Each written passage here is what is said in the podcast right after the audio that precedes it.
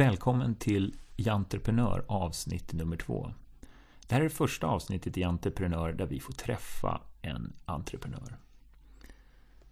Jantreprenör är en podcast om entreprenörskap i Jantelandet Sverige och tanken är att människor som har startat och byggt upp ett företag i det här landet, de har en historia att berätta.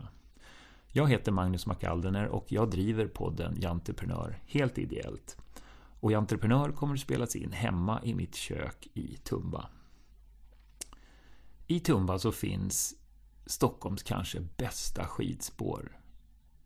I Lida, Harbro, Brantvink. Och för några år sedan så åkte jag skidor där en vardag morgon. Klockan halv tio var det.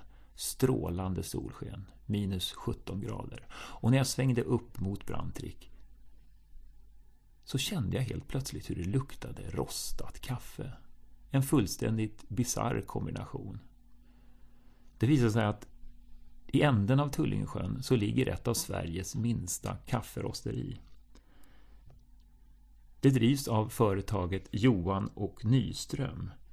Och jag undersökte det där företaget och det visade sig vara ett spännande företag eh, som säljer finkaffe, riktigt exklusivt kaffe.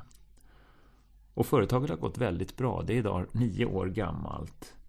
Och omsätter ungefär 90 miljoner kronor och är 30-40 anställda. Den första gästen i Janteprenör är Johan Damgård.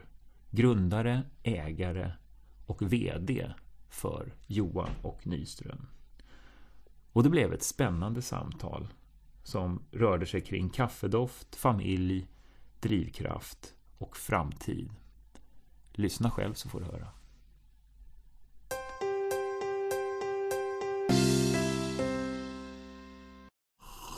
Välkommen. Tack. Hur mår du idag? Jag mår jättebra. Hur mår du? Ja, jag mår bra. Vad är det som gör att du mår bra en dag?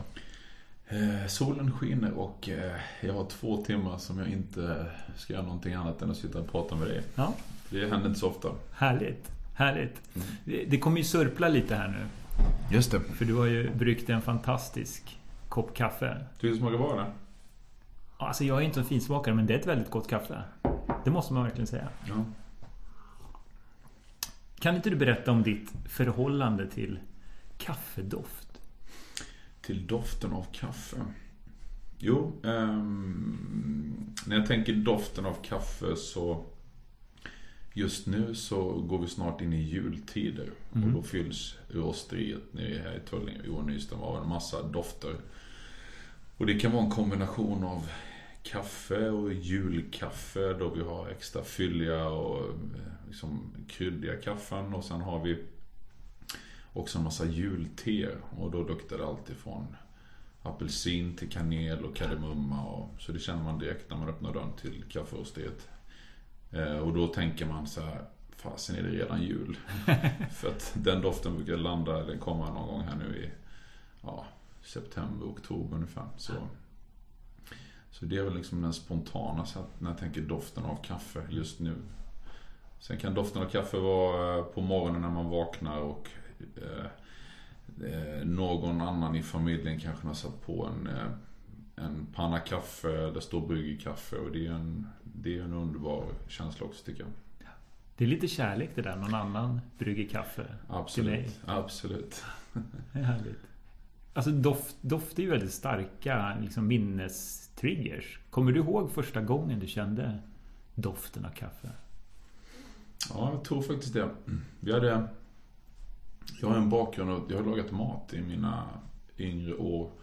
Och den första kontakten jag hade med kaffe, det var en gammal risig helautomatisk kaffeautomat av märket Nova Simonelli. Så jag vet exakt vad den hette också.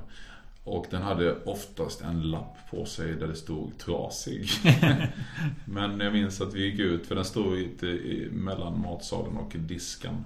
Så kocken gick ut och så tryckte vi, för det, var samma ställe som servis, servispersonalen gick och hämtade kaffe till gästen. Så gick man ut där och så tryckte man på kaffe och drack kaffe. Hur gammal var du då? Då var jag 23 kanske. Kan ha varit något sånt. 23. Och du jobbade här då? Då, ja, då lagade jag mat på Ja. ett hotell i Hotell Panorama i Göteborg faktiskt. Just det. Just det. Som eh, är så här plantskola åt lite andra. Melke Andersson startade sin karriär där. Håkan Törnström jobbade på samma krog. Ja. Dan Lexö och en massa kockar. Christer Dahl. Just det. Du jobbar ju med, med smak. Det är ju liksom er produkt på något sätt. Hur viktig är, är då lukt som ett verktyg liksom, i ditt jobb? Mm, när, vi, när vi köper kaffe eller beslutar vilka kaffe vi ska ha så, så använder man i princip alla smaks, eller alla sinnen. Alla sinnen skulle jag vilja säga. Man smakar på kaffet, man, man doftar på kaffet. Den här första doften som stiger upp i koppen när kokande vatten träffar ehm, det nymalda kaffet.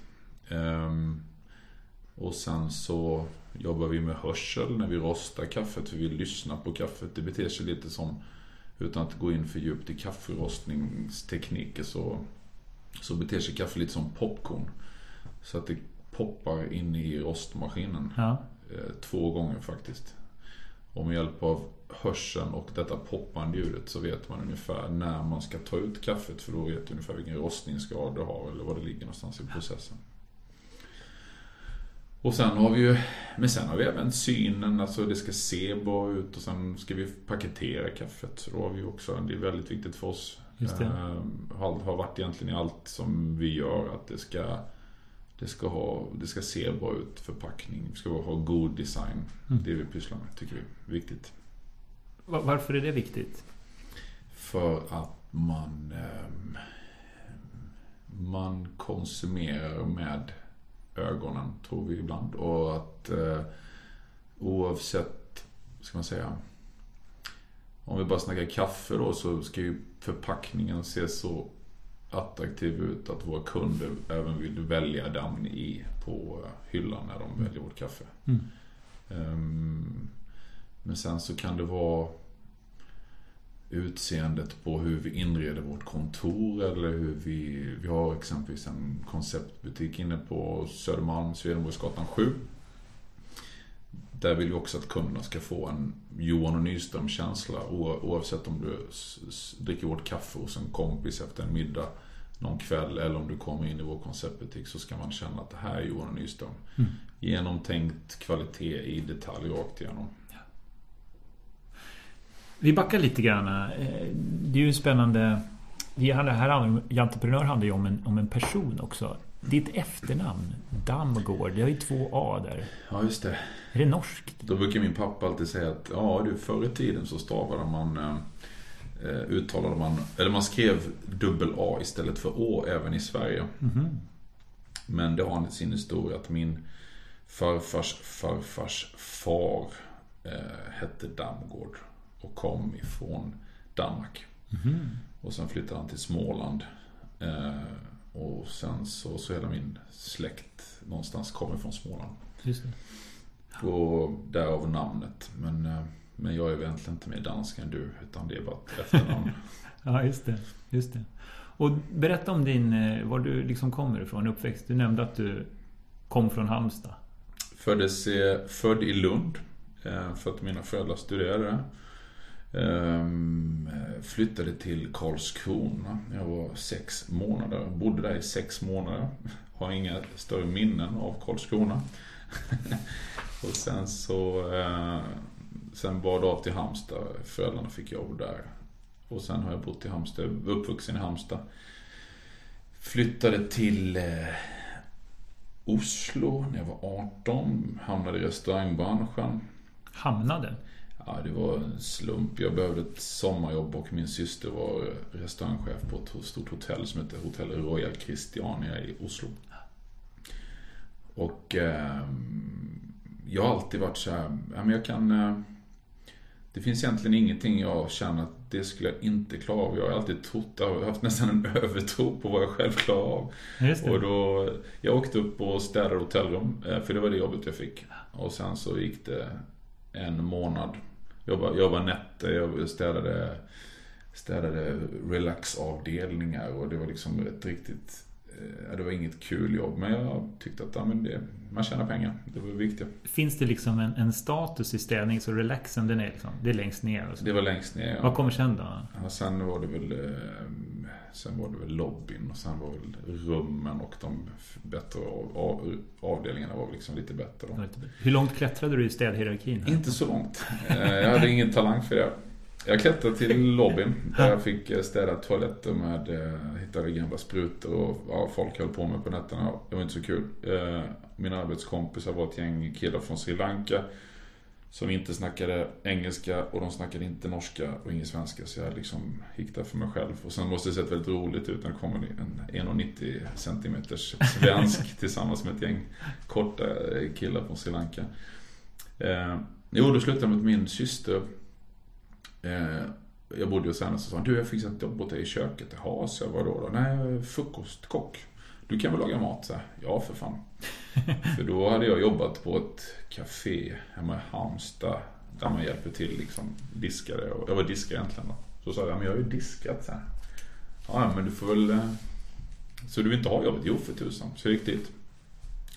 Så var det en tjej som hette Siv Anita Larsson som eh, var eh, frukostkock. Och där serverade man ungefär 1500 frukostar om dagen. Så det var en fabrik.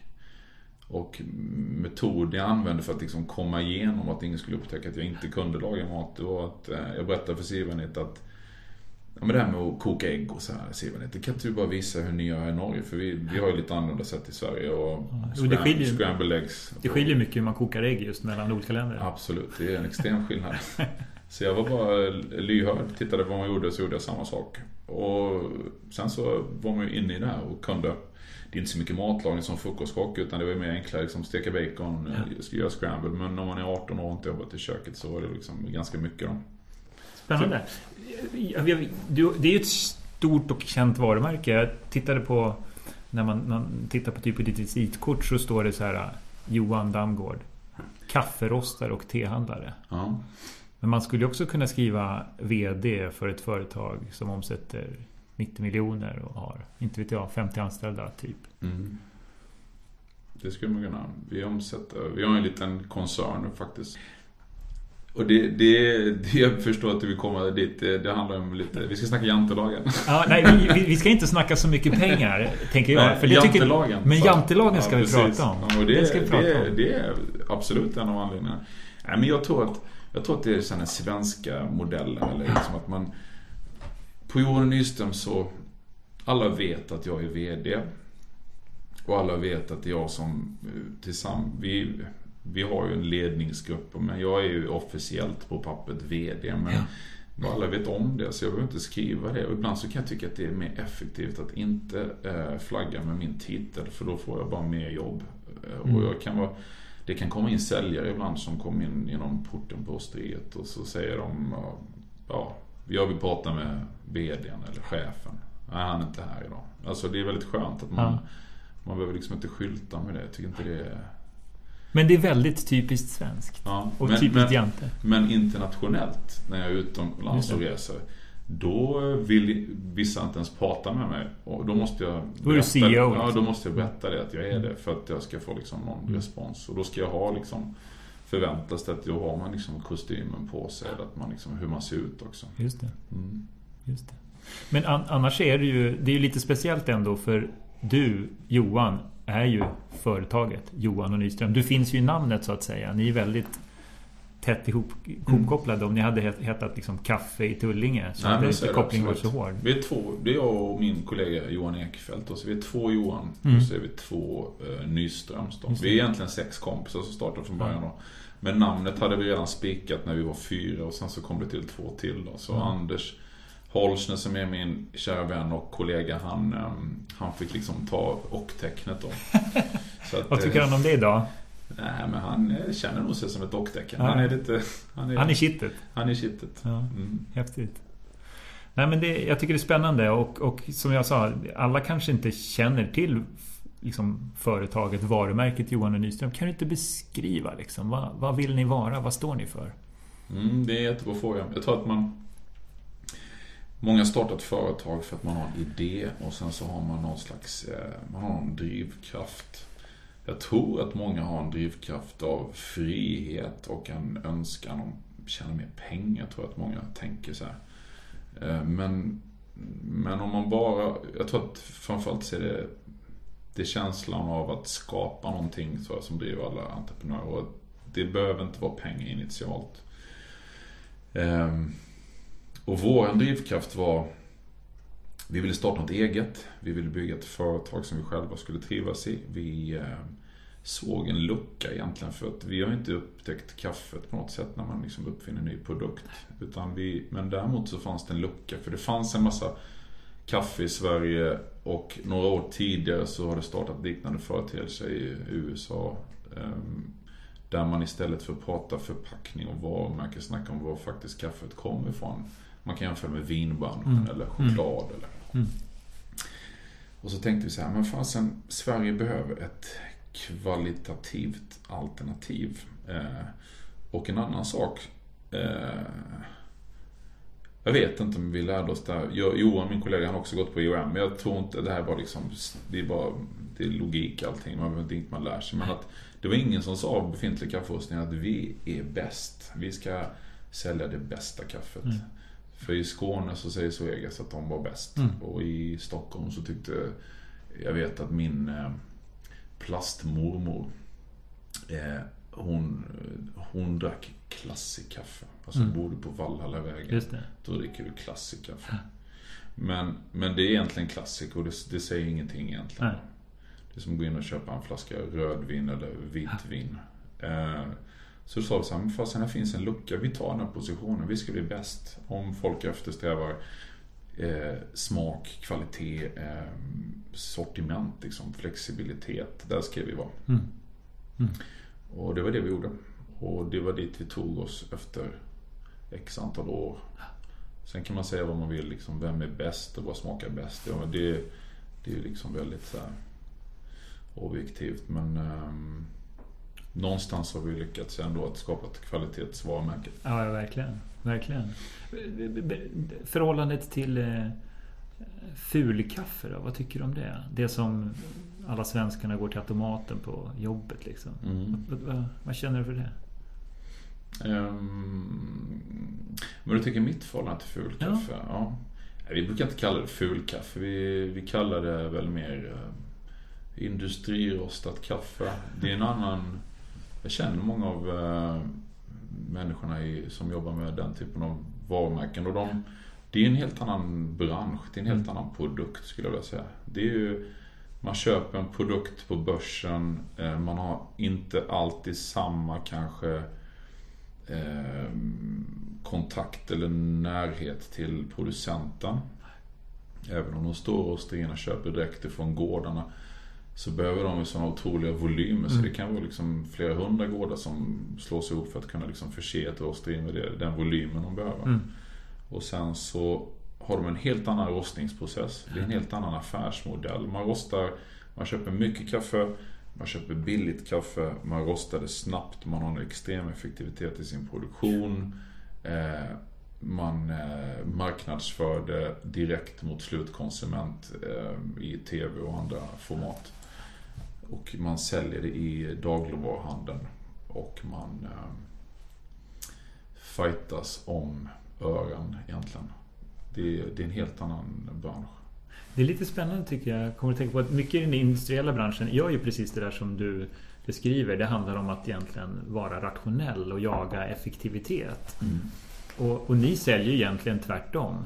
Ni säljer att här står en riktig människa som använder sina sinnen och lyssnar på bönerna när de berättar att de är klara. Liksom. Mm. Det är på något vis ni säljer nästan en, en icke-rationalitet och det är det som folk vill betala för. Kan du se att det, liksom, att det finns två sådana trender och att, att ni kliver åt det hållet där ni behöver inte vara effektiva egentligen eller åtminstone inte ge sken av att vara effektiva? Så är det absolut och det kommer alltid finnas oavsett vilken produkt man konsumerar så kommer det finnas en billigare produkt och en dyrare produkt och en mer kvalitativ och en mindre kvalitativ produkt mm. tycker jag. Så jag kallar inte det fulkaffe, jag kallar det bara ett alternativt kaffe. Vi är ett mm. alternativ till eh, om någon, om lika väl som att du älskar öl så finns det människor som tycker att Nej, jag kan ta en, jag kan dricka liksom en Carlsberg Hoff Mm. eller jag kan dricka en Norrlands Guld. För det, jag gillar det och jag Ja. tycker att det, jag har inget vidare intresse mer än att stilla min törst. Och, och sen finns det några som tyckte att fasen jag brukar, vi brukar jämföra så smak med att det är precis som att du är brunögd eller blåögd. Vissa har liksom Mm. ett, ett andra smakpreferenser. Och, och så säger vi då att oavsett om det är kaffe eller öl så fördjupar man sig i det för man tycker att det här är ju fantastiskt. Mm. Och så, då vill du gå djupare och djupare och då vill du liksom då vill du utforska vad som finns så långt, du vill gå så långt du kan gå i den nischen så att säga, eller i den produkten.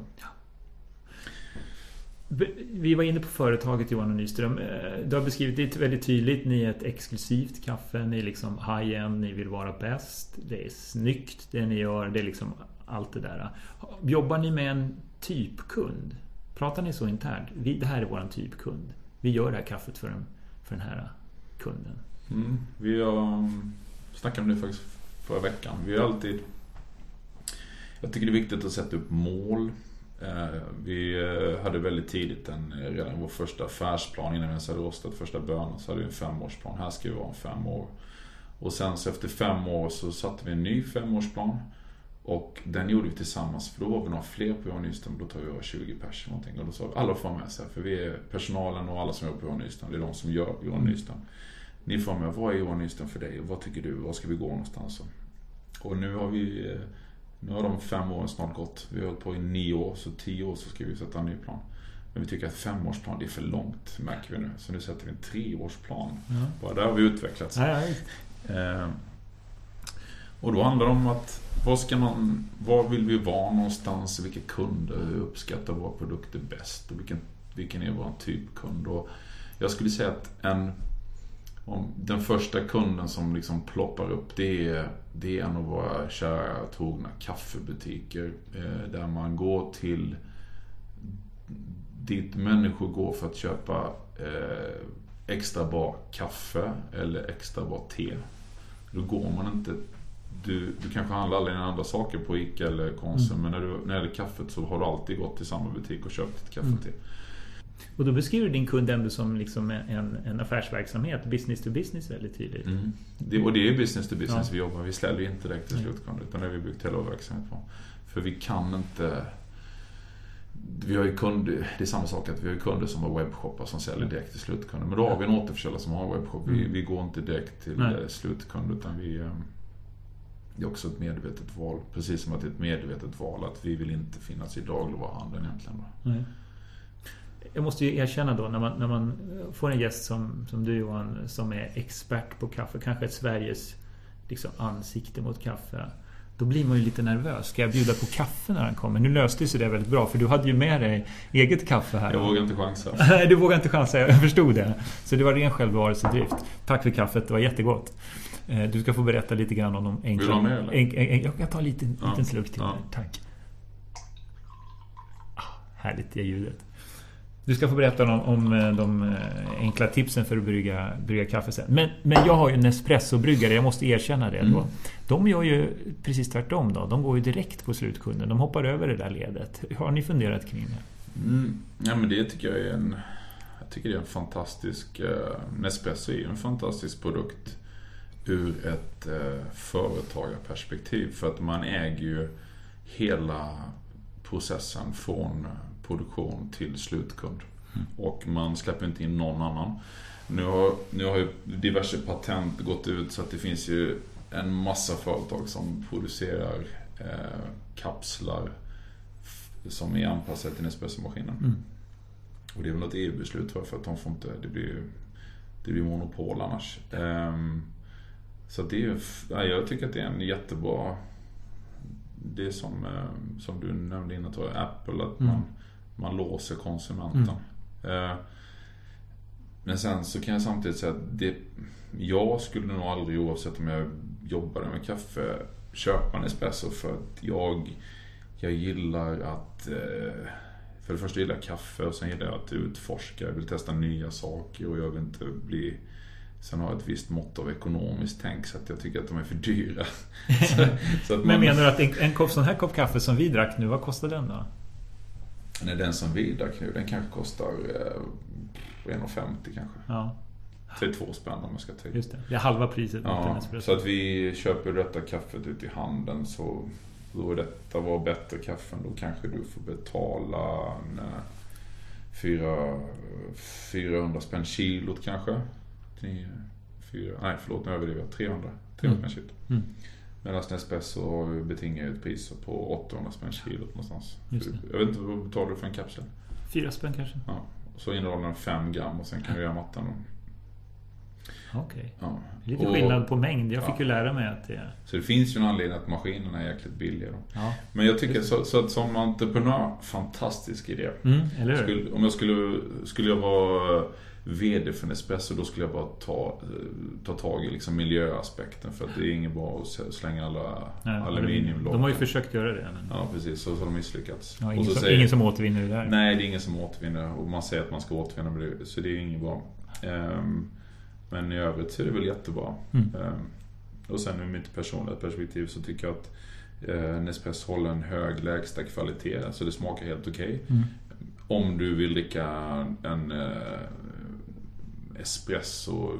Alltså min värld är det mer en lungo. Det är mer som en eh, vattnig espresso. Just det. Mm. Ehm, då jag håller en absolut hög lägsta kvalitet. ehm, skulle jag säga. Men inte så hög högsta sa du mellan raderna. Det, det var det inte jag som sa. Nej, det, det är helt okej. Ja. Vi ska ju snacka lite grann om vad det är att vara entreprenör. Förstår du varför du blev entreprenör? Ehm, för mig ligger det nog mer, det ligger ganska djupt rotat. Det, det är ingenting som jag bara vaknar upp och sa så här, nu ska jag bli entreprenör. Utan jag har alltid, eh, jag har alltid haft en, ehm, jag tror det började när jag var, Sen när man är liten och fick en känsla av att jag ska alltid, jag ska inte vara beroende av någon annan. Utan jag ska alltid kunna ta hand om mig själv. Jag har haft en, jag har haft en jättebra barndom. Jag är skilsmässobarn, kanske att det påverkar någonting men att man Men att jag alltid känt att jag ska kunna ta hand om mig själv. Och då ehm, eh, väldigt tidigt så började jag tjäna mina egna pengar. Då från att jag började diska till att eh, några år senare när jag var 17 så började jag anordna bussresor till, eh, då bodde jag i Halmstad, så började jag anordna bussresor till Falkenberg. Och det här är lite kul för en annan superentreprenör är Magnus Helgesson som är eh, en av ägarna till Harrys restauranger. Jag såg han på Facebook eh, häromdagen. Han hade ett jävla eh, så här, Denny Vit-leende. Han såg skitstek ut. Men, men han har gjort en superresa. Och det, ro, det lustiga är att han kom in på min gymnasieskola och var liksom så här som han är, snackar Falkenberg. Liksom, det, det är någon blandning med göteborgska och halländska. Ja. Och sen så och då så möttes vi i korridoren och så sa han att oh, vem kan jag snacka med angående vi ska sälja biljetter till eh, Beach Club i Falkenberg. Ja. Så han var någon slags eh, mellan eh, till en krögare i Falkenberg. Och hade blivit utsänd, jag vet inte hur gammal Magnus kan ha varit då, han kan ha varit liksom två, tre år äldre än mig kanske. Då var han kanske 19 någonting. Så han kom ner och skulle sälja på mig biljetter. Kan inte du sälja biljetter till Falkenberg? Jag sa, jo för fan. Så då började jag sälja biljetter till Falkenberg. Och då vet jag att han ville ha, jag tror inträdet var så här, åt- jag tror det var 80. Han ville, 80 var inträdet. Mm. Jag skulle sälja dem för 80. Jag fick 10 spänn per biljett. Mm. Tyckte jag var fantastiskt på den tiden. Och så började jag göra snabb matten. Så men jag säljer 100 biljetter, då är det liksom 1000 spänn. Så. Och då så... Eh, eh, japp, sagt och gjort. Jag hjälpte honom att börja sälja biljetter. Så jag sålde, sålde en runda och insåg men det här är ju talang för. Så Ja. Man började, gick ju till kompisar och sen så klassen och grannklassen. Ja. Och sen började man så här, så sålde man till slut hela skogen. Och det gick ju så långt så att jag fyllde ju... Just det, sen kom jag på hur fan tar vi folket till Falkenberg? Framförallt hem. hem. Så då började jag snacka med en, en annan, eh, en annan, jag det här är en kompis som sa att min biologilärare, han är busschaffis på fritiden. Perfekt. Så då snackade jag med honom. Du kan inte, jag vill hyra en buss, vad kostar det? Ja, jag kommer inte ihåg vad han heter, han var lång och såg väldigt konstig ut. Eh, eh, jo, skitsamma. Han, eh, så jag började hyra en buss. Och då kunde jag ju liksom helt plötsligt sälja bussbiljett också. Så gjorde jag matten där. Vad kostar bussen? Jag tror jag betalade 2 500 någonting då. Så på buss, bussresan tjänade jag kanske 3000 spänn. Och sen, sen så kom jag på att Sen biljetten, alltså 10 spänn, det är för dålig marginal. Så jag sa att nej, men jag säljer dem, för nu när jag kunde fixa bussresa också. Så då sålde jag det som ett paket. Så, att jag tog, så då tror jag 200 spänn för resan och inträdesbiljetten. Och för ungdomarna i Halmstad, om du är precis 18, det finns inte så många ställen att gå Nej. till. Nej. Så det var fantastiskt. Så jag fyllde två bussar. Och vissa gånger, jag kanske man inte ska berätta, men jag tror att maxlasten, det det är en sån här vanlig eh, SL-buss. Just det. Eh, Ingen dubbel, eh, ingen dubbel men en enkelbuss. Och då, då fick man ta typ 55 pers. Jag tror jag maxade den på 90 någon gång då. Och sen så... Och jag fixade med, jag fixade med musik och liksom, det var ju party på Ja, bussen. och, folk, och folk drack och det var väl liksom okej. Och sen, Ja. sen fick man ju liksom börja införskaffa så här spypåsar. Och, Ja. Så det var fantastiskt. Och sen på vägen hem så hade man alltid lite bortfall för då hade vi vissa liksom Ja. trillat av. Så då hade jag 10-15 platser över och då så sålde jag dem svindyrt till hallänningar som väl Halmstad-folk som ville åka hem på natten då. Du Så det visar här var prov- kanon. Det ju kanon. Visar prov på många liksom, entreprenörsegenskaper. Ja. Fånga affärer när det dyker upp. Paketera liksom. så att det är svårt för kunden att förstå vad det är man köper. Ja. Så Men din pappa- ja, jag måste bara säga. Ja, Den här, det. den här, så det slutade med att den här busschauffören, han, han, eh, han blev liksom rädd. Han fick så här kalla fötter och dog sig ur och ville inte köra längre. Nej. För att han tyckte det här var inget bra liksom.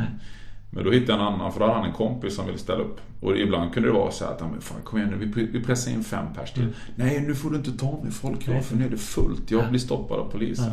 Men då liksom, ja men vad säger du, 500 spänn då, så tar vi. Och då visste jag liksom att jag kunde sälja dem. Ja. Så det, det löste sig till slut. Så det var kul. Ja. Ehm, och då... ehm, och, eh, så att då kunde jag, jag kunde liksom, jag köpte en bil när jag var 18 och liksom tog, för körkortet fick jag av farsan men, men eh, jag kunde liksom leva ganska gott eh, vid tidig ålder där då. Och- din pappa som du beskrev, han, han måste ju varit allt annat än entreprenör va?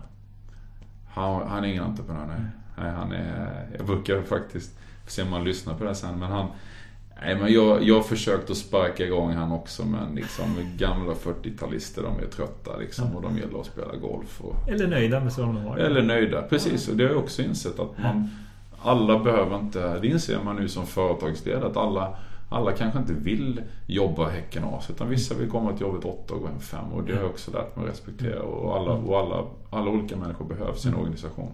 Det är, det är en ganska okej dag ändå, 8 till 5. Det är skönt, schysst att du respekterar det. Eller hur? Din mamma då? Du har inte pratat om henne liksom. Du har nämnt din pappa många gånger. Eh, mamma, hon, ja, hon, som sagt jag växte upp med min pappa då. Men min mamma har jag fått kontakt med på, på senare år egentligen då. Hon är nästan mer intresserad av mitt företag än, mitt företagande än min pappa är då. nästan jobbigt intresserad. Hon kan skicka fax ibland till kontoret. Ring mig Johan. Ja. För att inte jag svarar i telefon. För Ja. att jag inte prata med henne på arbetstid. Underbart fax liksom. Det Ja. finns det. Nej men vi har kvar det. Vi Nej, brukar skoja med ibland. Nu när jag har haft, nu har jag haft internetproblem så här, då lägger vi ut ett meddelande på Facebook. Faxa oss. Men när, liksom, när klev hon ut ur ditt liv då, din mamma? Eh, när jag var sex år ungefär då, så flyttade hon. Och, och vi har alltid haft en, eh, vi har alltid haft en kontakt. Så att säga. Men jag tror att mitt, en del av det här rastlösheten kommer nog från min mammas sida. Det tror jag absolut. Mm. Och, hon, eh, och, och så är det. Och det tycker jag också har varit lärorikt. För att jag kommer aldrig...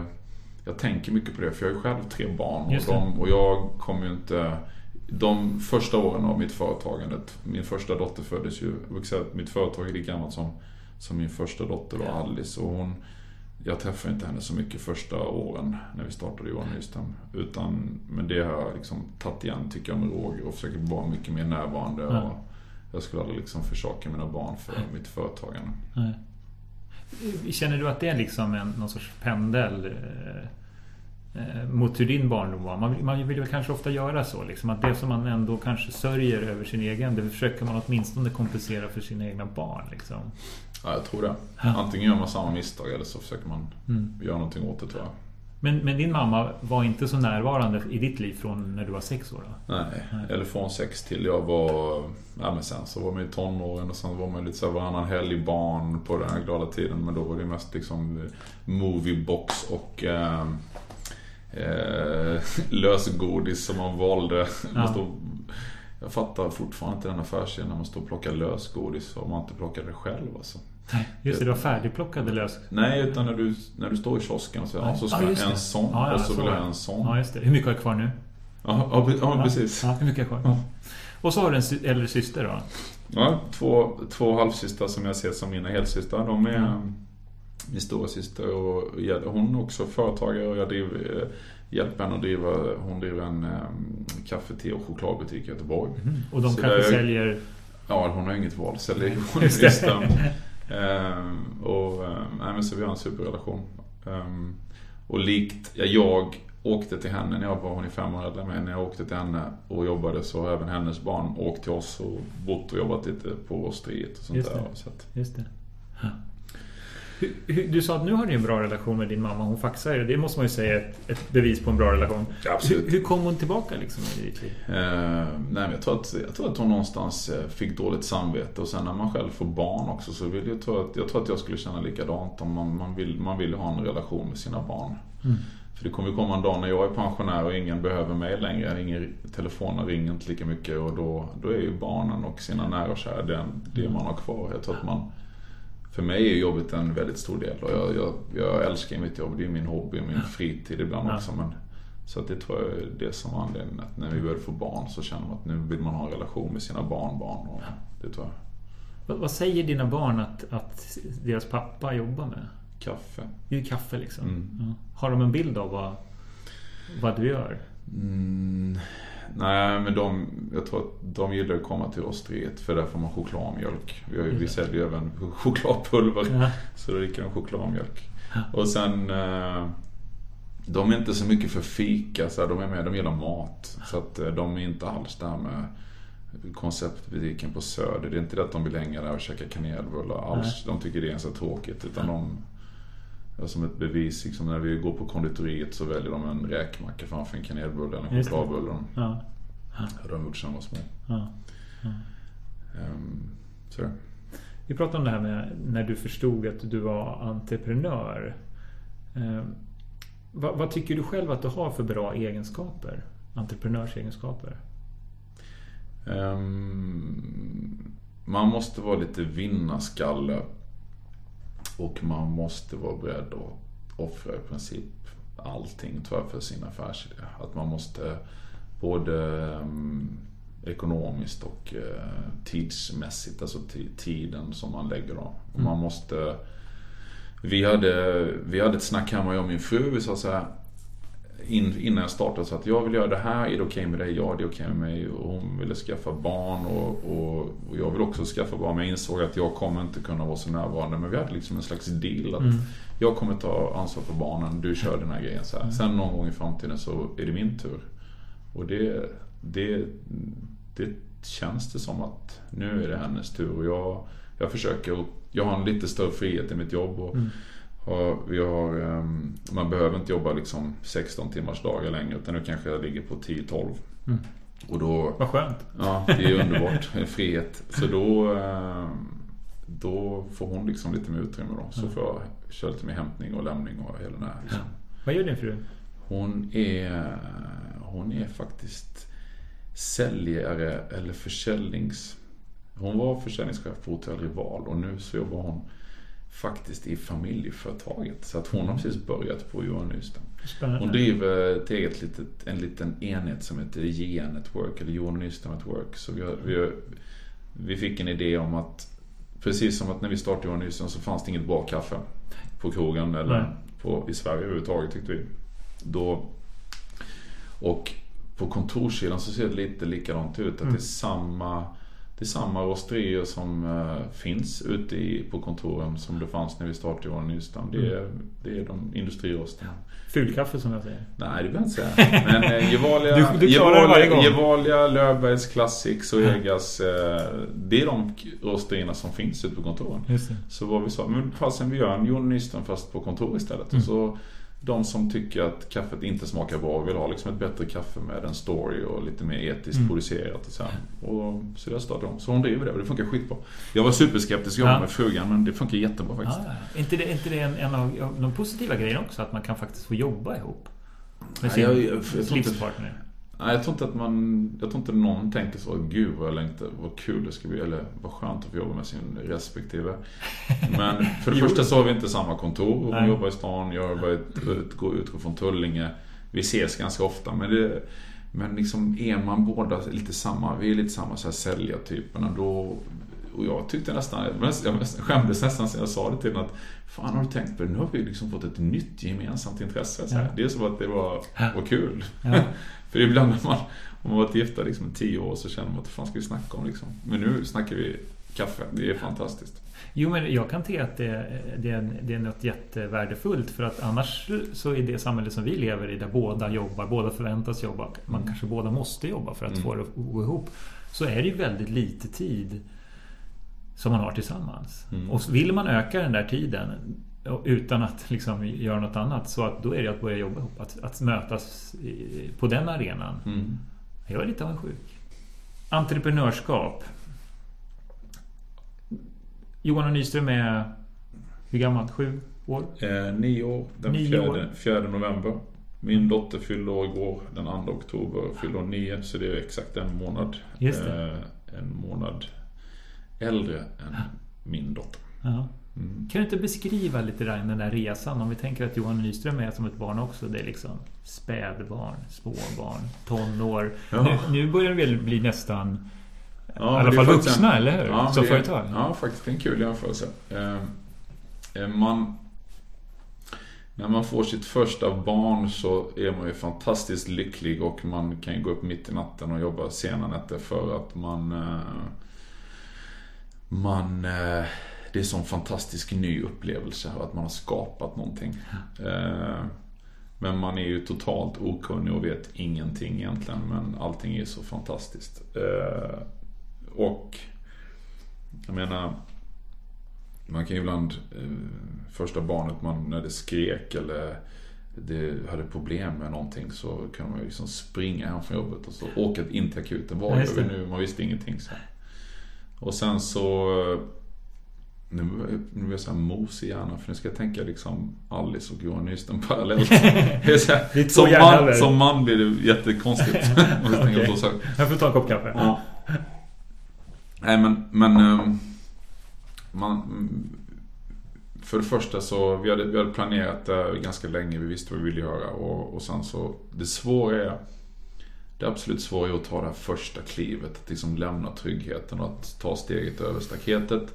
Men när man väl har gjort det så liksom finns det liksom ingen återvändo någonstans Nej. då. Och det är många som startar företag idag som Vi har ju kontakt med vissa som man vill starta en webbshop. Ja. Man vill köra någonting lite parallellt men du vill ha din trygghet här borta. Ja.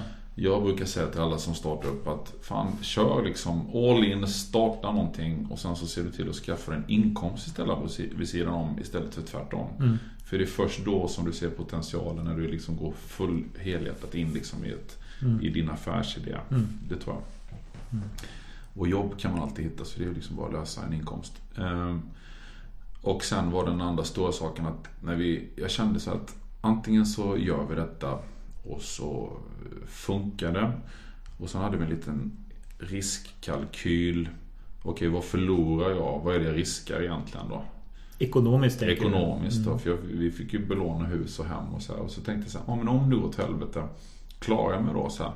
Ja, det blir lite tufft men jag kommer klara mig. Mm. Och då vet jag att det här liksom snörde mitt. Så Jag vill inte, jag vill inte ligga där när jag är liksom pensionär på sjukbädden och så tänker jag så här, fan jag skulle kört om där Johan Nyström. Eh, utan då vill jag hellre säga, jag testade och det gick åt helvete men jag gjorde det i alla fall. Det var hela min liksom, liksom min inre röst som talade när jag när vi låg och övervägde huruvida vi skulle köra igång eller ej. Hur mycket gick, min, gick ni in med då var? Eh, ja, vi, vi var ju sex kompanjoner så vi skapade totalt ihop ungefär en miljon eh, belånade hus och hem. Och sen så, En miljon tillsammans? ja, Det var ju ingenting. nej, men sen så eh, ringde vi Almi. Hade ett möte med Almi, jag hade en 75 sidors affärsplan, hade ett möte med Almi och eh, hade dratt hela liksom grejen. Vi ska köpa råkaffe från producerande länder, vi ska importera det till Sverige, vi ska rosta det, vi ska paketera det snyggt. Och så hade vi dratt liksom hela, suttit en timme och presenterat och då så säger han Almi-handläggaren bara Ja, om jag fattat det här rätt då så ska ni köpa rostat kaffe från Kenya och sälja i Sverige. Jag bara, nej. Nej. nej vi, vi, och då var vi så trötta liksom. Men så sa han, men grabbar, jag tror på det här. Vi kör. Så fick vi låna en miljon av Almi. Ja. Och Almi brukar alltid hylla. Det är många som såg Almi och tycker att det är skit. Jag tycker Almi är superbra för att du har liksom, du, du, du, får, du har liksom en, du betalar en hög ränta men du behöver inte borga för hus och hem. Så för den här miljonen hade vi ungefär 200 000 i borgen. Mm. Som man kunde då addera till sin riskkalkyl. Okej, okay, jag förlorar de här pengarna mm. plus eh, min ägandel i procent i, mm. i liksom borgensumman.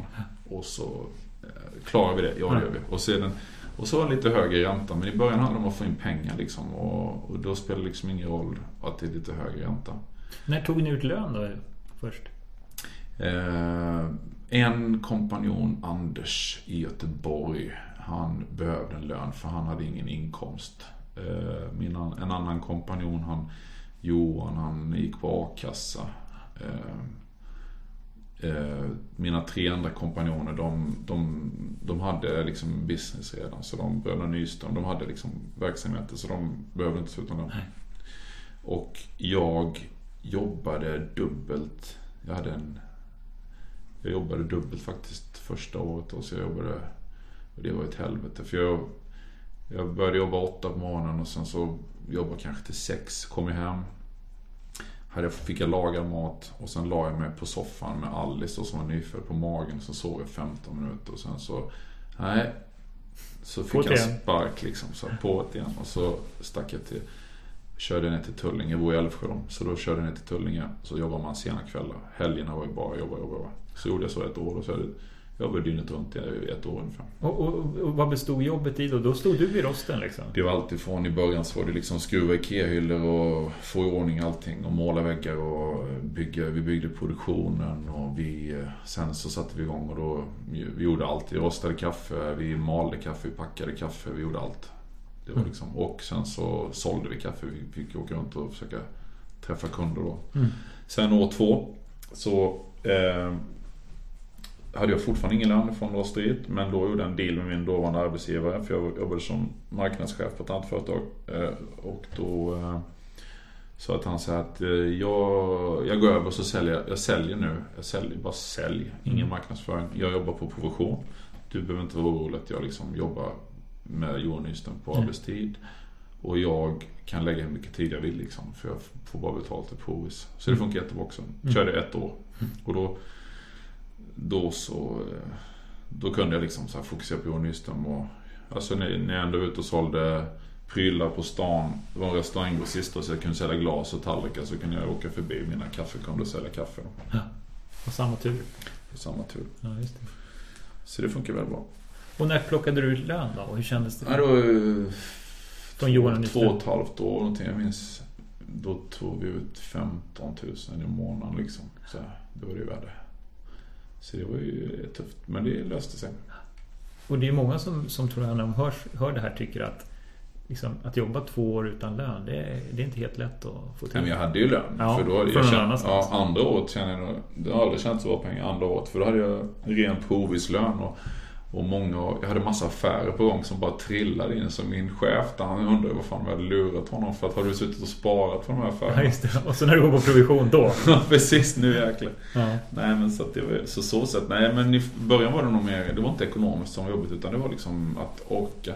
Ja. Och det brukar jag också säga till folk så här, som går i tankarna. Fan, du vill inte starta företag om du är liksom passerar 40, har småbarn hemma, då blir det jäkligt tufft. Alltså man ska göra det desto yngre desto bättre. För mm. det har jag märkt mig.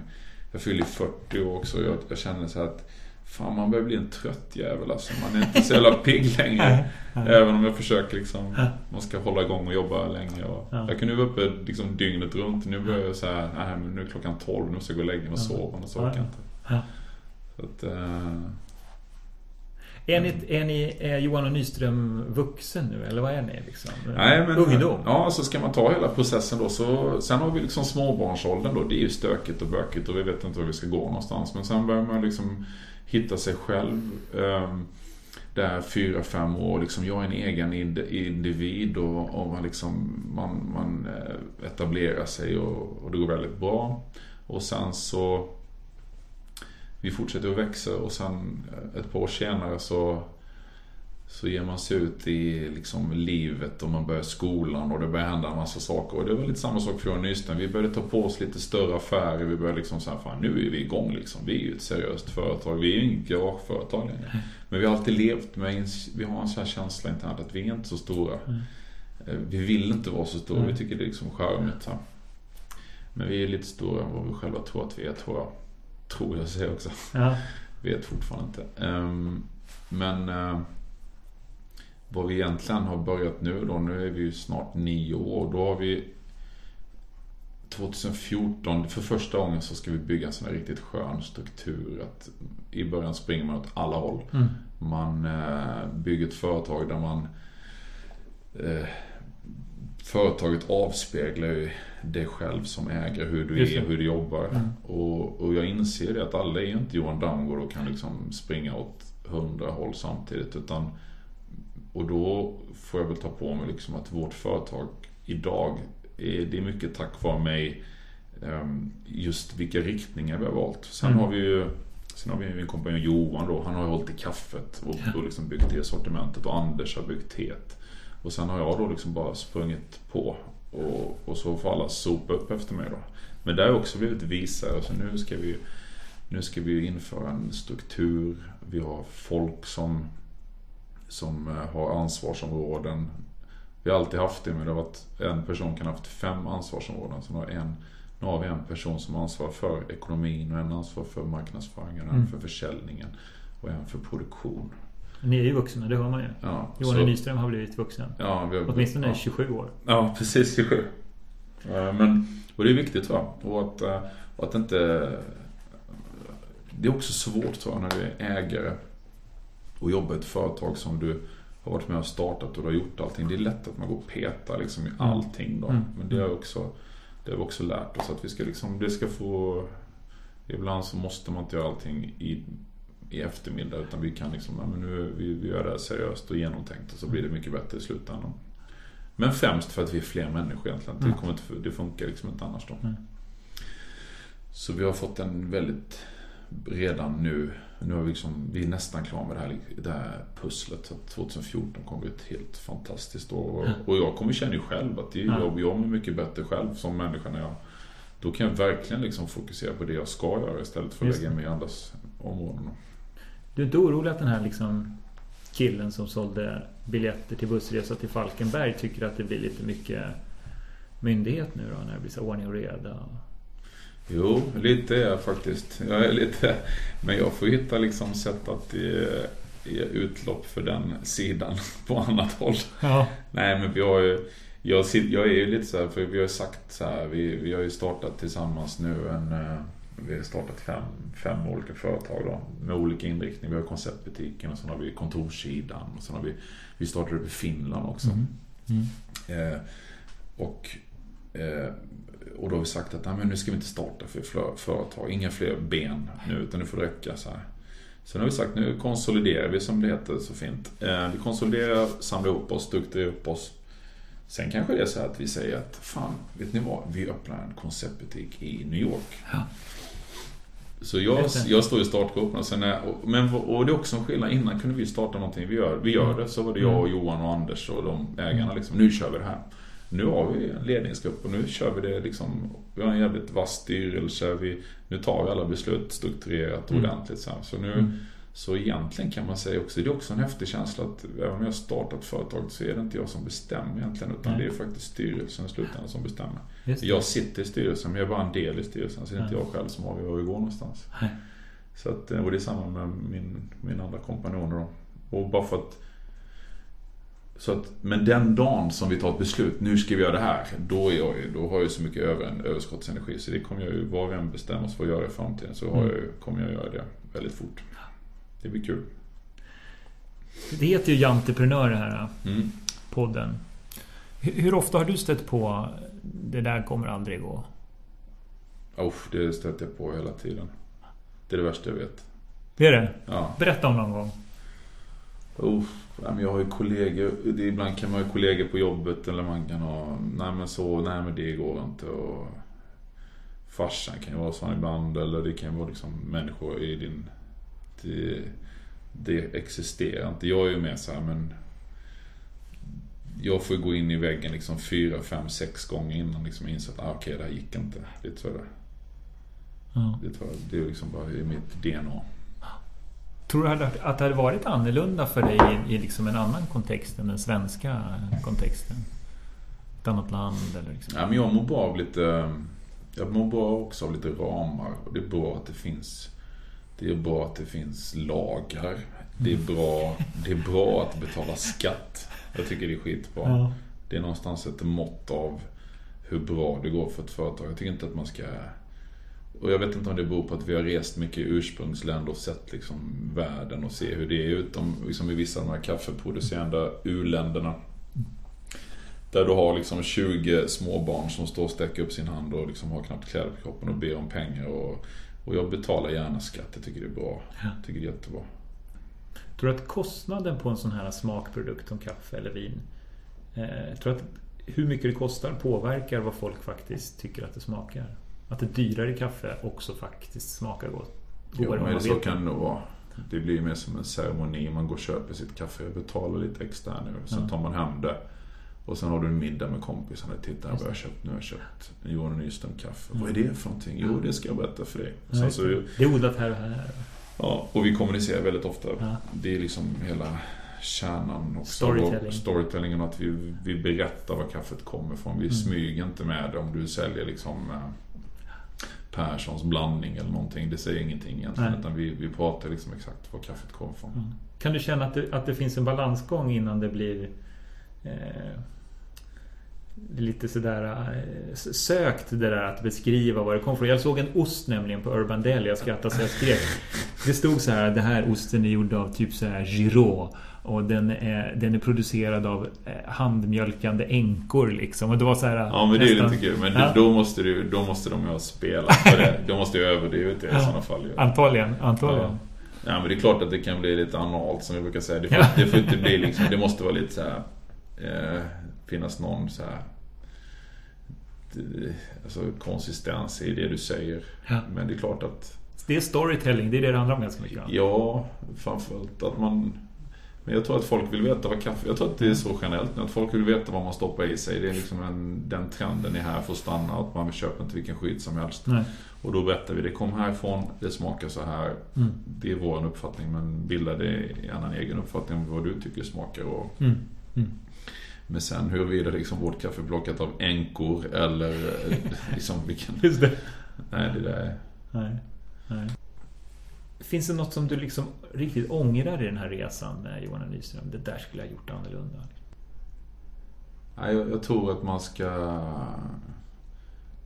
Man ska liksom fokusera på det man är bäst på. Och så ska man inte titta för mycket på vad alla andra gör utan du ska köra din egen grej och så ska man sälja sälja de sakerna som man har egentligen. För det är lätt att man stirrar sig blind på kollegor i branschen och det där ska vi jobba med också. Eller varför gör de så? Det där, varför, det där skulle jag kunna göra mycket bättre. Utan man ska liksom man måste våga landa i lite det du har och det du ska sälja. Dem.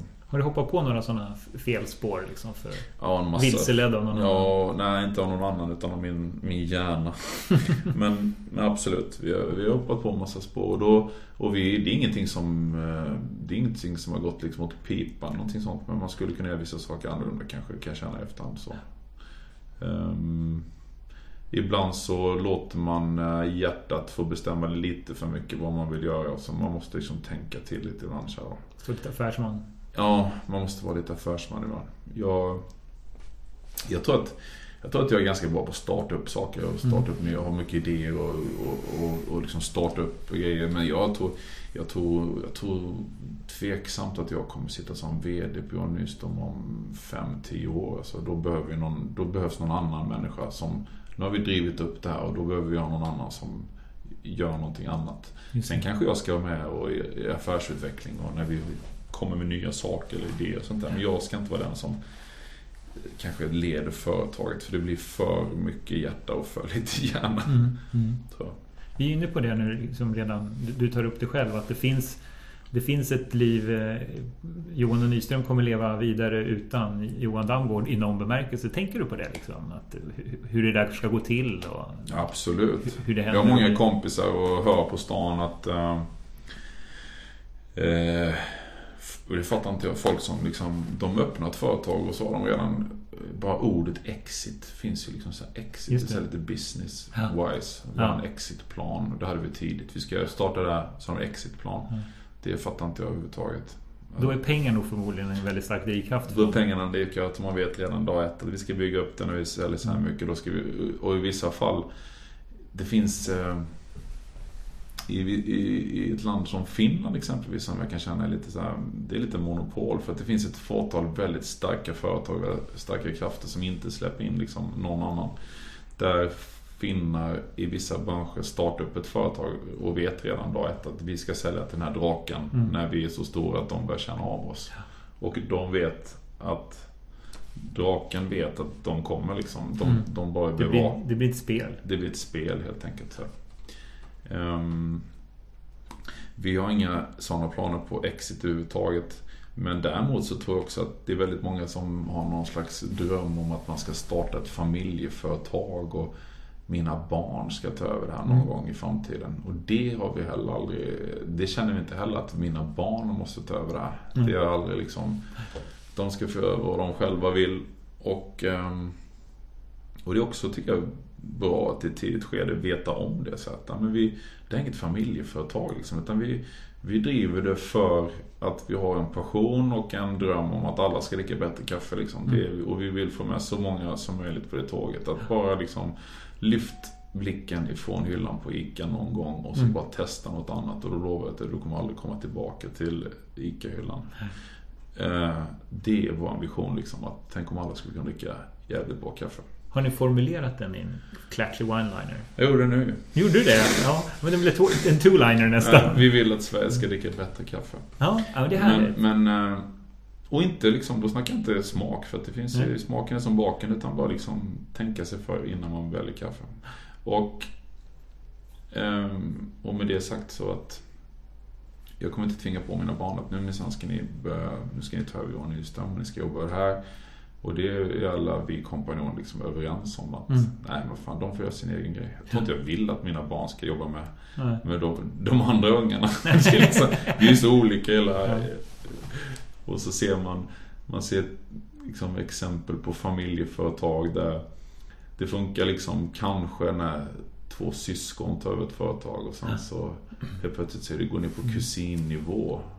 Och så har du liksom och de har, de, de har knappt familj längre så ska Nej. man hålla ihop. Just det. det finns jättemycket liksom, Jag tror det finns jättemycket mer än man tror tragedier och mm. liksom komplikationer i, i många stora svenska företag där det är så idag. Där det sitter mm. folk som eh, ja, de har liksom bara trillat på det för mina föräldrar råkade ärva ett företag som råkade ärva av sina farföräldrar och, ja. och nu sitter jag här liksom.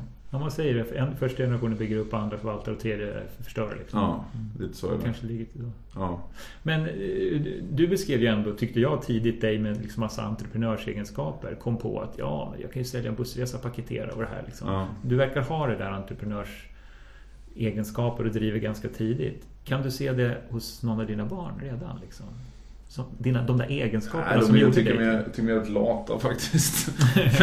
ja, Nej, men, jo, men, jo, men jag är tre, jag är tre döttrar och i ett, ett, en av döttrarna så ser jag liksom att de, när man börjar liksom räkna pengar och man kan sälja saker och göra så här så kan jag köpa den här dockan och absolut. Det, ja, det, det, lite affärssinne. Lite liksom. affärssinne så mm. Jag tror det är för tidigt att säga också. Nu, ja. nu cirkulerar allt kring fredagsmyset liksom. Så att jag vet inte. Ja, det. Men eh, ja. det får vi se på sikt. Hur är du som pappa? Är du nöjd? Uh, jag, jag håller på... Jag tror att jag håller på för mycket med använd, alltså för, för mycket ironi. För de fattar inte det alltid. Tvååringen fattar inte ironi? Uh. Tvååringen fattar inte ironi? Märkligt! Nej, fyra. Fyra, fyra. Fyra. Ja, ja. Men då, då borde man fatta. Ja, men eh, nioåringen har börjat fatta nu, så det är ja. kul. Och sen så... Eh, nej, men jag, jag, jag skojar mycket. Det är mycket det är mycket skoj hemma hos oss. Mm. Jag tror att de tycker att jag kan vara lite frånvarande. Det är mycket liksom så här, telefonpappa, liksom att titta Mm. telefon hela tiden. Det tror jag. Eh, jag är inte den bästa pappan men jag tror att eh, Hoppas få kunna liksom bättra på det ryktet eller kom pluskontot. Vissa, jag, jag tror ju om mig själv liksom att jag är en mycket bättre tonårspappa än vad jag är en småbarnspappa. Mm. Kanske är det för att jag har inget barn i tonåren så då kan jag fortfarande ha den versionen. Jag tror jag kommer bli en katastrof tonårspappa. Man vet ju precis hur det liksom gick till. Men, Ja. eh, När de ska åka på bussresa till Falkenberg. Eller hur? Uh-oh. Ja. Nej, jag, jag, jag, jag försöker att bli mer och mer närvarande i alla fall. Det har inte varit det, men jag, ska, jag jobbar på det och det har blivit mycket, mycket bättre de senaste åren.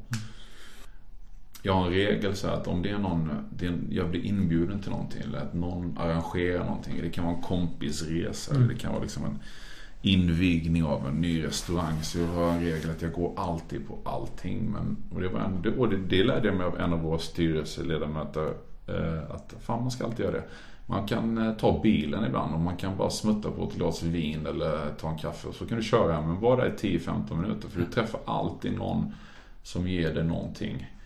Och det är ju faktiskt så här att de bästa idéerna får du oftast i möten med andra människor. Du får ju dem sällan när du sitter själv på kammaren. Utan det är när man har snackat med någon. Men, ha, och så så det, det är jätteviktigt. Det jag brukar göra som tar tillvara på. Och det är därför du sitter här, Ja, antar jag? Ja, du var ju bara yes, jag kommer. Ja. Och då därför du sa ja för fan, jag kan göra frukost. absolut. Ja. Så. Säg ja låter som ett gott råd. Ja.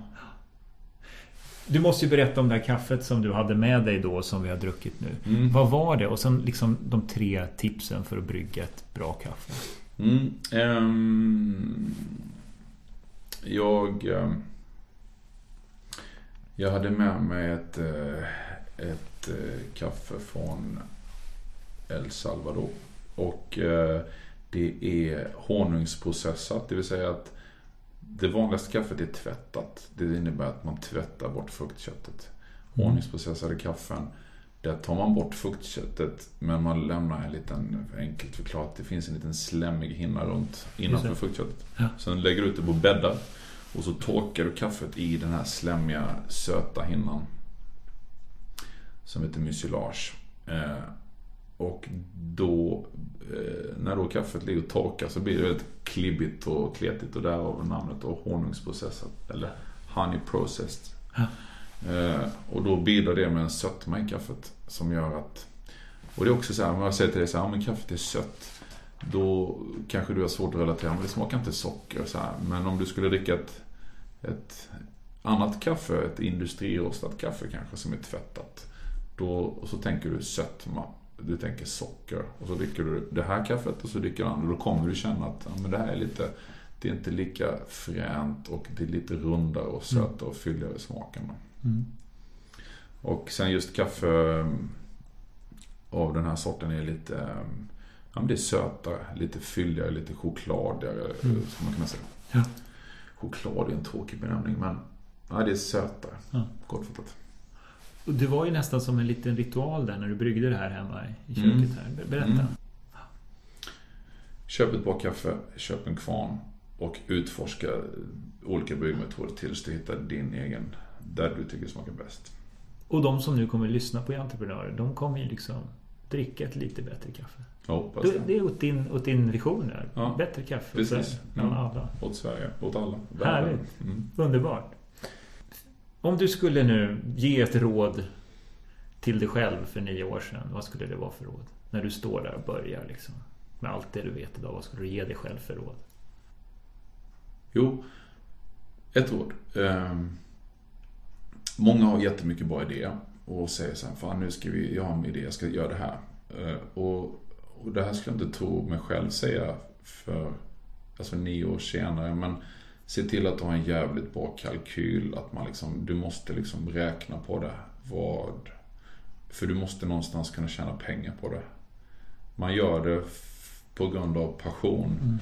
Men det spelar ingen roll hur mycket passion du har. Har du inte gjort det liksom... Alltså, man kommer fram med en idé. Bara liksom ta ett litet tag, räkna på det och låt någon annan titta på din idé eh, kalkylmässigt. Så att det här kan jag... Du måste kunna leva på det någon gång i framtiden. Ja. Eh, det tror jag är mitt viktigaste råd, att man verkligen gör kalkylen. För jag tror det är många som har idé och kör igång och så har de inte gjort kalkylen.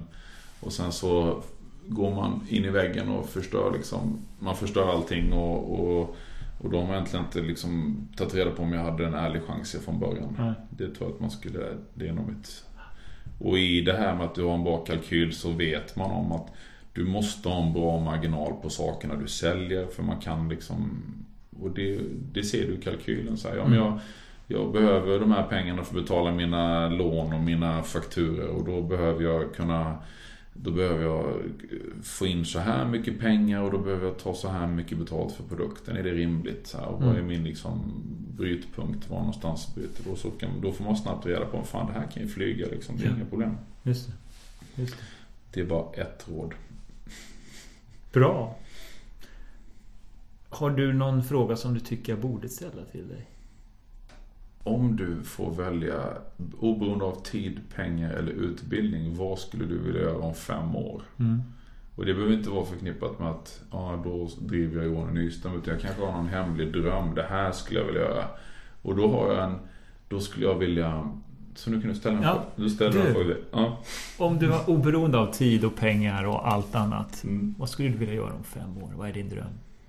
Då har jag hittat en balans i livet mellan eh, jobb och familj. Där jag umgås mer med min familj. Tror jag. Utan att behöva vara slav under klocka eller pengar eller någonting. Utan att man kan liksom göra det man bara tycker är kul. Starta företag. Just det. Så är det. Fantastiskt roligt att ha haft det här Johan. Tack, att Jättekul vara. att lära känna dig. Det var kul att vara i ditt kök. Och att du fick eh, göra den första podden Janteprenör.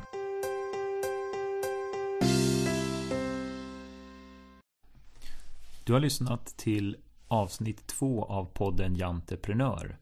En intervju med Johan Damgård, VD för Johan och Nyström.